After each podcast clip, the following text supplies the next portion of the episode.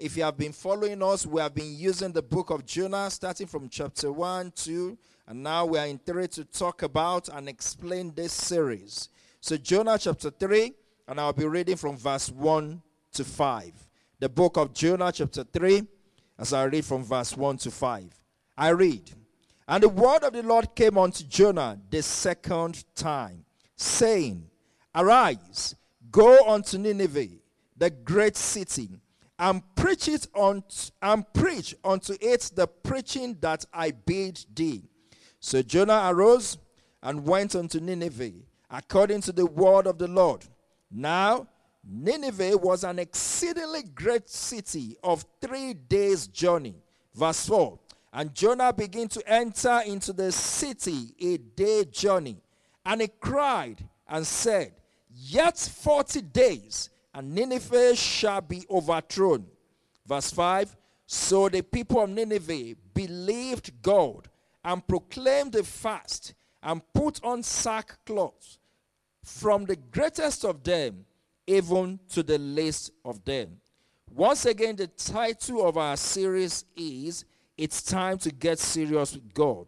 Today, we are going to part three, and the title of this part three is The Second Time. Tell somebody beside you, Second Time.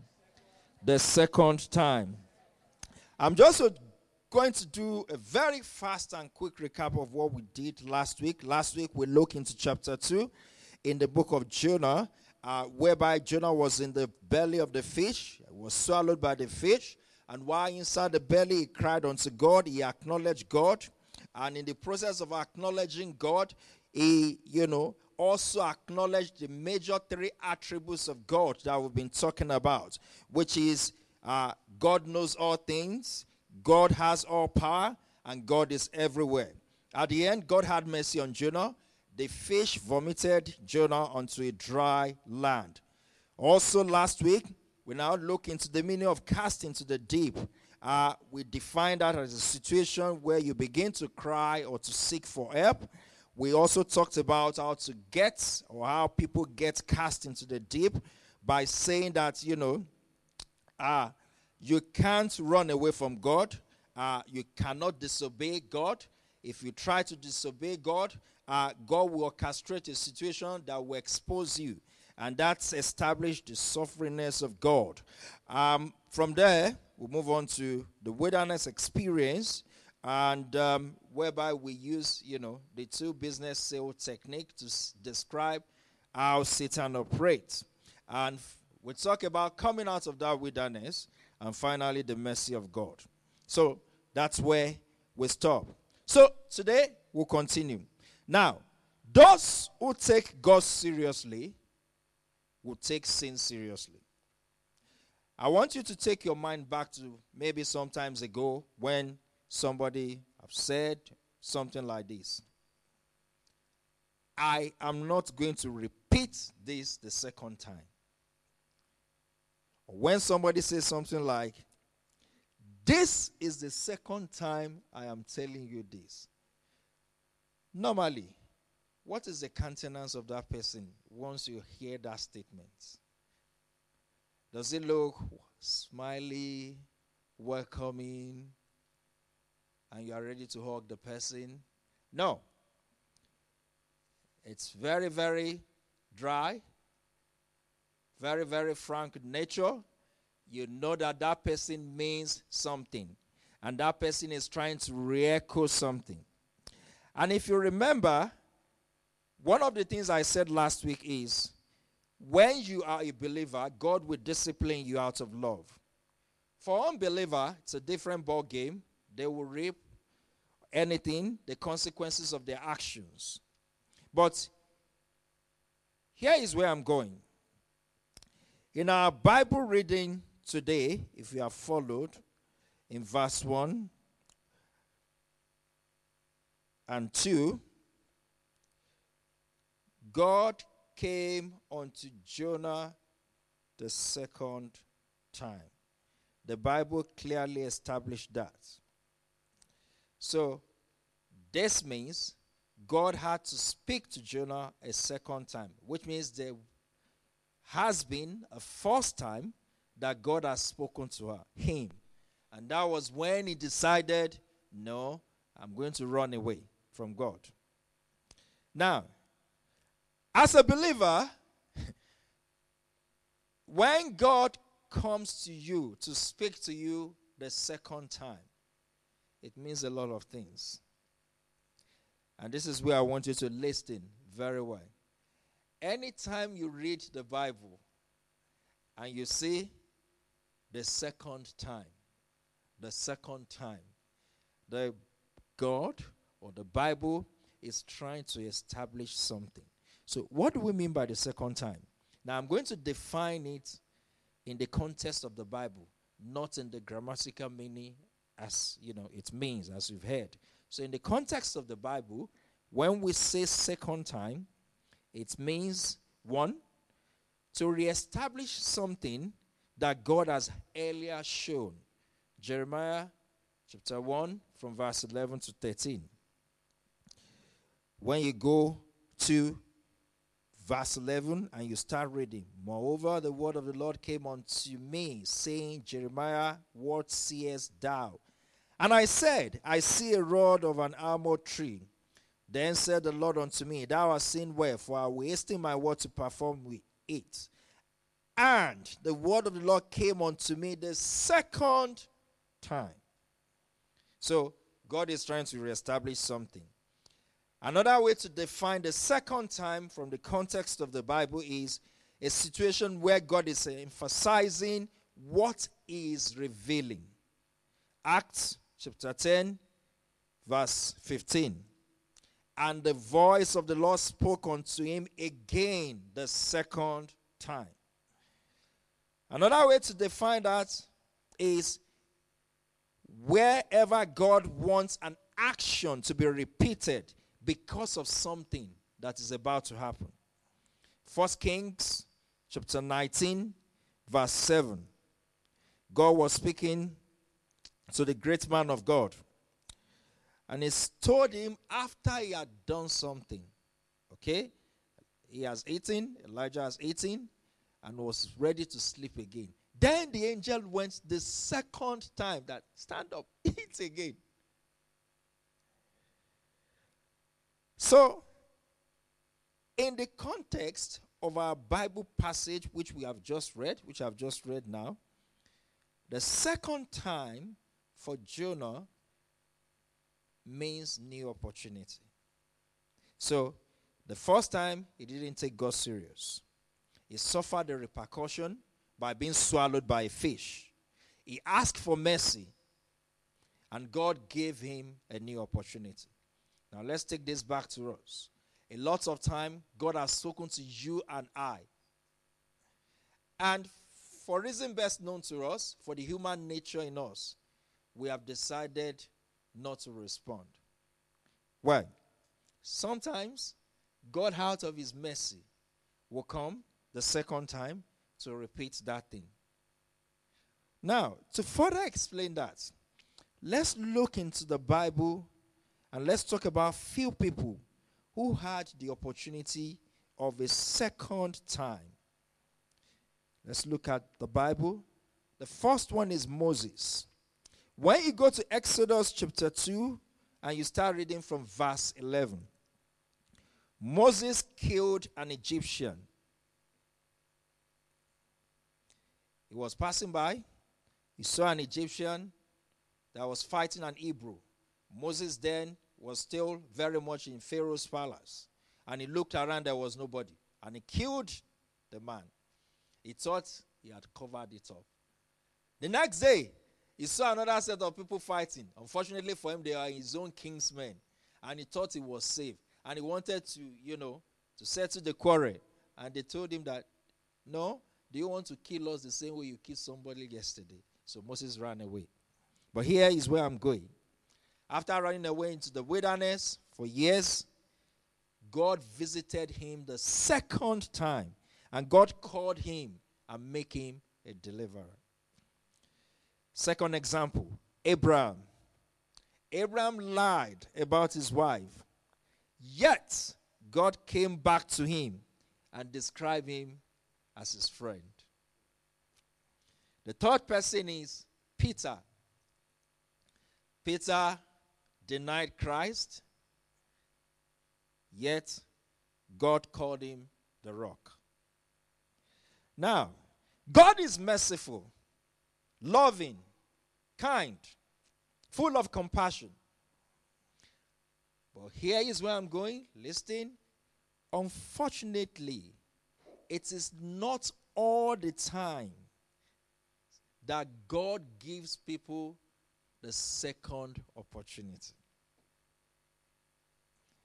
And I will give you an example. If you go into the New Testament in the book of Acts, chapter 5, from verse 1 to 11, we'll start reading about the story of Ananias and Sapphira. What happened? The Bible made us to understand that the light and they died instantly. You see, you and I should be happy that a lot of time when we lie, such kind of things does not happen. Because I'm not sure if anybody will be here. A lot of time we take God for granted. Because, you see, God is a God of vengeance. And somehow, in a way, the vengeance of God does not come quickly. It takes a bit of time before it comes. When you go to the book of Psalm, Psalm 73, because most of the time, when we see the wicked people doing wickedness, you and I sometimes feel very frustrated. But then, when you look into the Bible, you have an understanding of where God is coming and what will be the consequences that those people will experience. David experienced that kind of a thing. Psalm 73, and I start reading from verse 2. But as for me, my feet were almost gone. My steps had nearly slipped, for I was envious at the foolish when I saw the prosperity of the wicked. A lot of time we always say, and I'm praying, this is not happening. Somebody has not been to church, is not praying, is not doing this, nothing is happening to that person. Hold on. Maybe this will tell you what the answer is. Let's go to verse 16. David said, When I thought to know this, it was painful to me, the same way it has been painful to us. Until I went into the sanctuary, then understood I their end. Surely thou didst set them in slippery places, thou casted them down into destruction. Anytime people are doing wickedness, you do not need to complain or envy. It is just a matter of time. If they do not repent, God will visit them with the consequences. Now let's go back to the man Jonah. He is one of the fortunate ones. God gave him the second time. And when God spoke to him the second time, when you go to verse 2 of Jonah chapter 3, the Bible says, Arise, go to Nineveh, that great city, and preach unto it the preaching I will bid thee. In NIV version, you will see, Arise, go to Nineveh, that great city, and preach to it a message. I will tell you. Anytime God comes the second time, if we are so fortunate that it comes, it comes with a message. And that message is called God's message. And that leads me to the next subtitle. So, as a believer, God will always give you an instruction. That instruction is God's message. The instructions can be in so many ways, it can come in so many mediums. It can be through the Bible, it can be through your dream, it can be through the pastor, it can be through situation that is happening around you. But one thing is that instruction is called a message. And God message always gives you two edges. The one side you can obey. One side you can disobey. But bear in mind that when this message comes, whether you obey or you choose to disobey, you cannot run away from God, whichever one you decide to do. Because those three things about God will forever be established. He has power over all things, He knows all things, He's everywhere. And when God gives you an instruction, you see, a lot of time as human being we try to resist this, or we kind of complain, oh, maybe it's an instruction to do something. Can I really do this? But the thing is this irrespective of the challenges or difficulties that may be in the instruction that God is giving to you and I, one thing you should know is this God will never tell you to do something or instruct you to do something that is above your capacity. Let's open our Bible to the book of First Corinthians, chapter 10, verse 13. First Corinthians 10 13, and I'll be reading from the New King James Version. And I read, No temptation has overtaken you except such that is common to man. So when you go through any situation, when God is guiding you or giving you an instruction to do something, God has already known that you can undo it. I know trials and temptations and challenges, you know, it's not that easy when they come. But the thing is, when they happen, the fact that you are still alive shows that it's not going to consume you. It may shake you a little bit, left and side, left and right, but it won't take you away. What do we need to do when God gives us a message? Just follow the instruction, do what He asks you to do. The thing is, the first time, talking about the man Jonah again, he probably has forgotten that the message that God gave to him is not his own message, it's God's message. And when God gives you a message, what you and I most of the time forget is that that message carries authority. Unfortunately, a lot of times you try, and I also try, and we all try to rationalize the message of God, the instructions of God. And you know what? The Bible says, because the foolishness of God is what? Wiser than man. The weakness of God is stronger than man. All you need to do anytime God gives you an instruction through any medium that I've mentioned or anyone that I've said earlier, or in any way God speaks to you, just obey. Take delight in that instruction.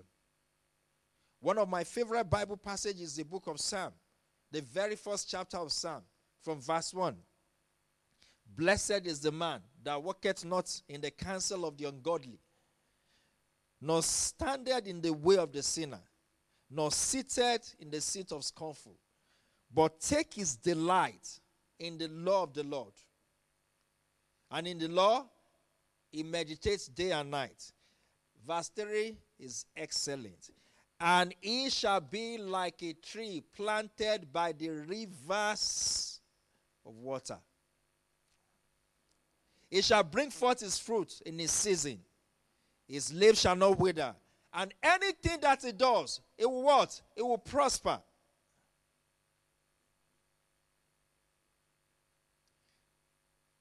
Jonah decided to do otherwise from the message that God gave to him. Did they prosper? No. It met a lot of challenges.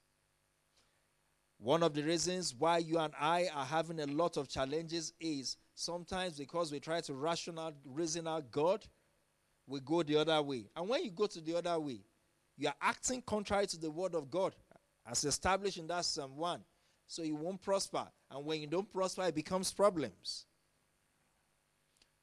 So, in order to prosper, in order to do that word as has been given to you, what do we need to do? We need to obey the word of God. So that takes me to my next subtopic obeying the word of God and its effects. Let's go back to Jonah chapter 3. In chapter 3, Jonah decided to obey the word of God. And the only way you can obey the word of God using Psalm chapter 1 to explain that is you take delight in it and you study it.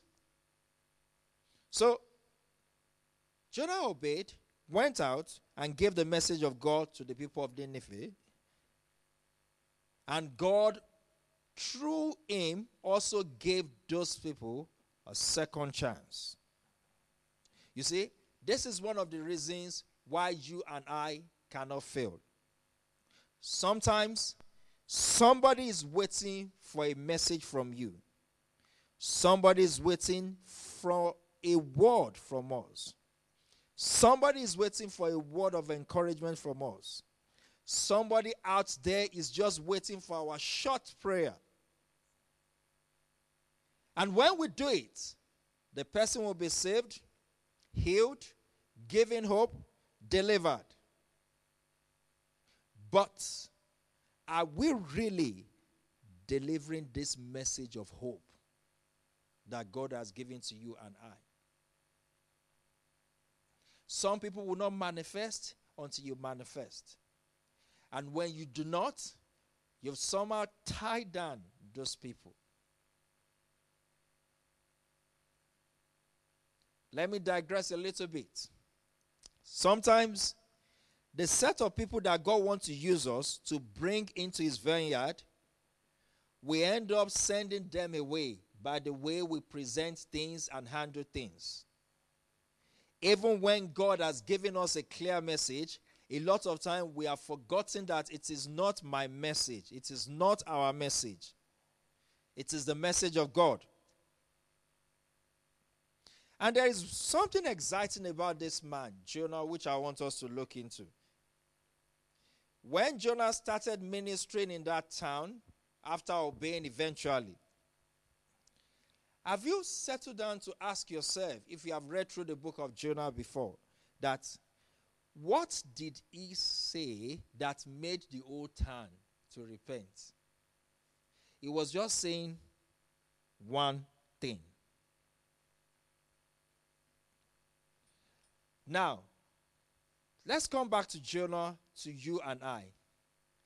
If a man is just saying one thing and the old town decides to repent, I'm sure you and I have said more to people, but yet we've not been able to transform them or bring them into the house of God or into the vineyard of God. So, what are we doing wrong? Why did Jonah went to Nineveh to tell them, yet 40 days and Nineveh shall be overthrown? Now, assuming Jonah went to that place and started saying or condemning them outrightly and start quoting Genesis to Revelation. Do you think he will convert one person? No way. I'm sure the people will have told him, Hang on, mate. Do you want to impose your own lifestyle on us? Who sent you here? Now, here lies in one of the problems you and I and the church have. Often, most of the time, what we emphasize is what we are against rather than what we stand for.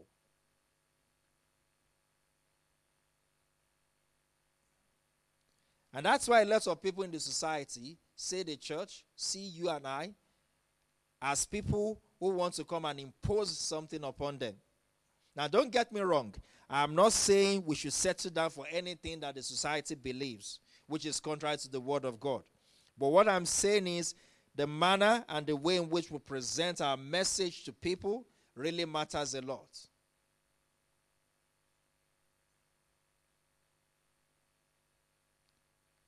Yesterday, when we were in the retreat, one of our guest speakers said something which is very important. That do you know that people have to belong before they believe. People do not believe and now belong. But a lot of time, you and I will do it the other way around. We want them to believe before they belong.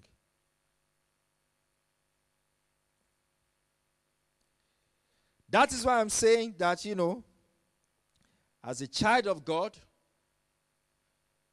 when God gives you a message, an instruction, just go and do exactly what He has said in its simplicity.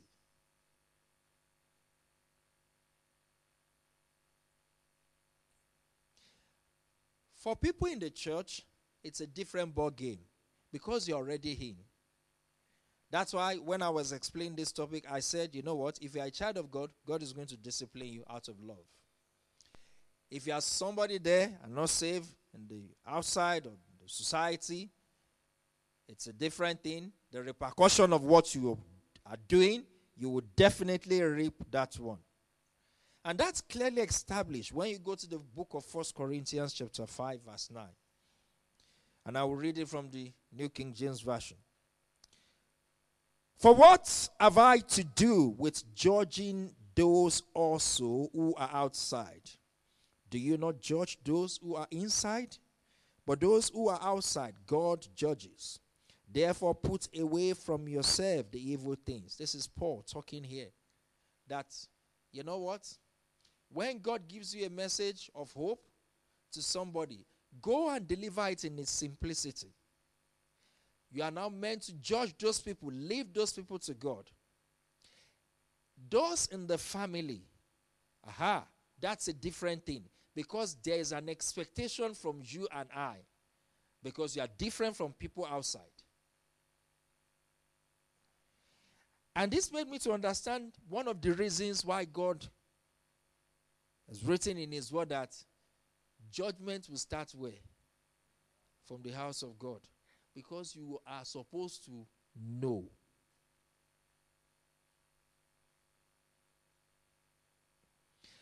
A lot of times we often think that people outside there they don't have an idea of what we mean by moral values.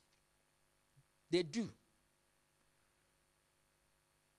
And that's why most of the time when we misrepresent Christ to them, it backfires. Why did I say that? When we started chapter 1 of this series, I mentioned people in the society and in the Bible that try to hide away from God, try to do something secretly, but eventually it was opened and their life and career, family was almost destroyed. But one thing you will notice is after the whole thing came to the open, they now admitted it, which means they do have moral value by the way of their conscience.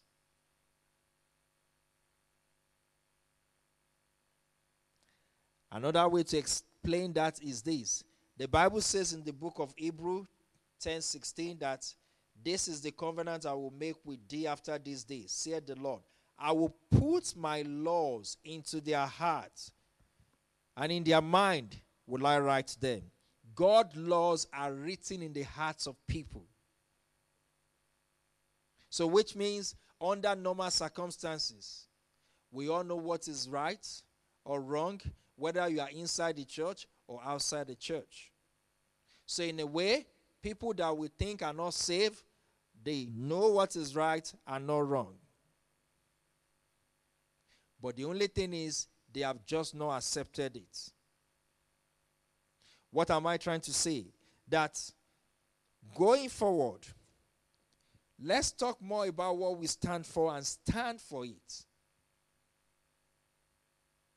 Let's reconsider the ways we put our message across to people with the intention of bringing them to Christ, but technically drawing, pushing them away. There is no need for argue. You state your position according to the word of God. This is what I believe in. Simple. You believe otherwise, okay, fine. But this is what I stand for. And make it clear. No arguments. That way, then you can pass a message across to somebody reasonable than saying, You, as I'm looking at you, you're going to hell.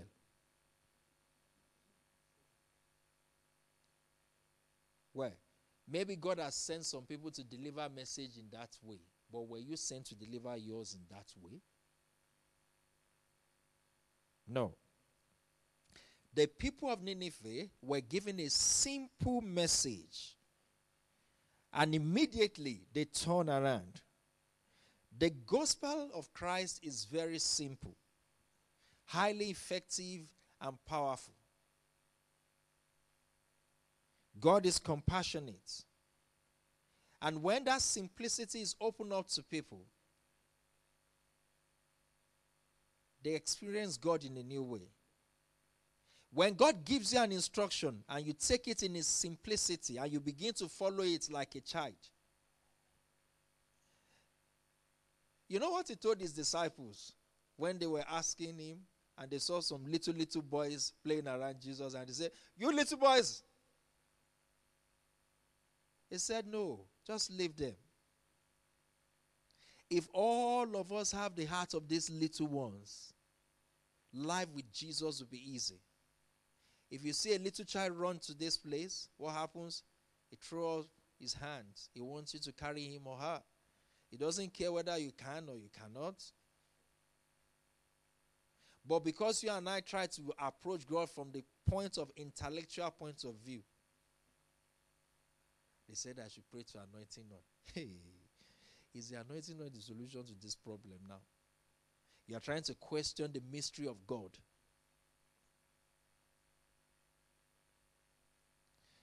But what you do not know, there is a God of compassion. Where am I going? Stepping into Jonah chapter 3, when you start going from verse 8, 9, 10, what happened? Those people repented, God had compassion upon them. You and I do not need to worry about what we need to tell people when God gives us an instruction or message to people out there. The message is the message of God, it is not your message. You just need to deliver it in the simple way that it has been given to you. Now, let's take this back into our lives. The instruction God will give to you is very simple, just the same way it was given to Jonah go to this place. And God is telling somebody here do this, forsake this. Very simple instructions. But will you take him seriously? Will I take him seriously? Will I obey those instructions? Will I trust him?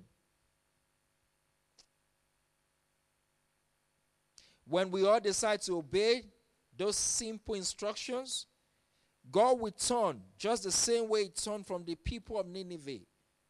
And He will repent from some of the anger that He has reserved because of our actions and we will not perish. So, my message to you in summary today is when God gives you a message, don't try to manipulate it. Obey it as He has given it to you, whether as an instruction to you or whether as a message to somebody else whom you are trying to bring into the house of God. Talk about the simplicity and leave the rest to God. when Jonah obeyed and talked in just lines of simplicity according to the instructions of God, what begins to happen? The whole town turn around. And when you and I decide to do according to what God has commanded us, just follow it blindly. You see, most of the time, I used to tell myself something. I've been following God, try to be wise, and things have not actually happened for once, let me be a fool. And for once, why don't you decide to be a fool and see what will happen? There is a saying that you can't keep doing the same thing the same way and you're expecting a different result. Two plus two will always be four until you had another two. That's when it will become six. So, as you are listening to me, I want you to begin to reflect. What are the things I've been doing in a particular way that God have given me simple instructions, but I have not followed? Begin to commit those things to God. First, let's start with ourselves that Lord, come and help me, come and break me down, come and deal with me, so that I can begin to follow your simple instructions. As you are doing that, if you are here and you are not really sure you've given your life to Christ, this is an opportunity. I want you to begin to confess your sins. You are in the right place today, and God is ready to save you. And I want you to repeat after me as you have confessed your sin that Father, Lord, thank you for the gift of life. Thank you for forgiving me my sins. I come into your presence today. Lord, deliver me. I invite you into my life. Take over my life in the name of Jesus and make me a better person. And so shall it be for you in Jesus' name. All of us, let's begin to confess our sins. Everywhere we've disobeyed the simple instructions of God, let's ask that God will have mercy and forgive us. In Jesus' name, we've asked for forgiveness. Let's stand up in the presence of God as we go into our prayer session. And I want you to lift up your voice. That, Father, grant me repentance, leading to a personal relationship with you. In the name of Jesus. Yes, Father, Lord, grant me repentance, leading to a personal relationship with you. In the name of Jesus. I've disobeyed enough. Now, Lord, I want to come back home. Father, grant me repentance that will lead to a personal relationship with you. In Jesus' name we pray. Anything in me fighting my relationship with God, release me and be destroyed in the name of Jesus. Yes, anything in our lives fighting our relationship with God, release us now and be destroyed. Is it sin? Is it bad habit? Yes, release us now and be destroyed. Yes, mention the name of that thing. Anything that is fighting my relationship with God, release me and be destroyed in Jesus' name. Let every stronghold of the enemy barricading my mind from receiving from the Lord be pulled down in the name of Jesus. Let every stronghold of the enemy barricading my life from receiving from the Lord be put down, be put down, be put down. Yes, in the name of Jesus. In Jesus' name we pray. I tear down and smash every stronghold of deception keeping me in the enemy's camp in the name of Jesus. Yes, I tear down and I smash every stronghold of deception that is keeping me in the enemy's camp. In the mighty name of Jesus, I tear it down and I smash it. Any form of deception keeping me in enemy's camp. In Jesus' name, we are praying. Father, Lord, I pray for everyone here that, Lord, any internal enemy in our lives that does not want us to believe in the simple instructions that you've given to us. Father, let such enemies come out of our lives and be destroyed in the name of Jesus. From today, Father, we pray that the grace to follow your message, to follow your instruction, let it come down upon our lives in the name of Jesus. Father, I ask for your mercy this afternoon. If there's anyone here that have been suffering from the consequences of not following your instruction. Daddy, let your mercy prevail today in the name of Jesus. Let them be delivered by your mercy in the name of Jesus. Father, we give you the glory and honor. In Jesus' name we are prayed.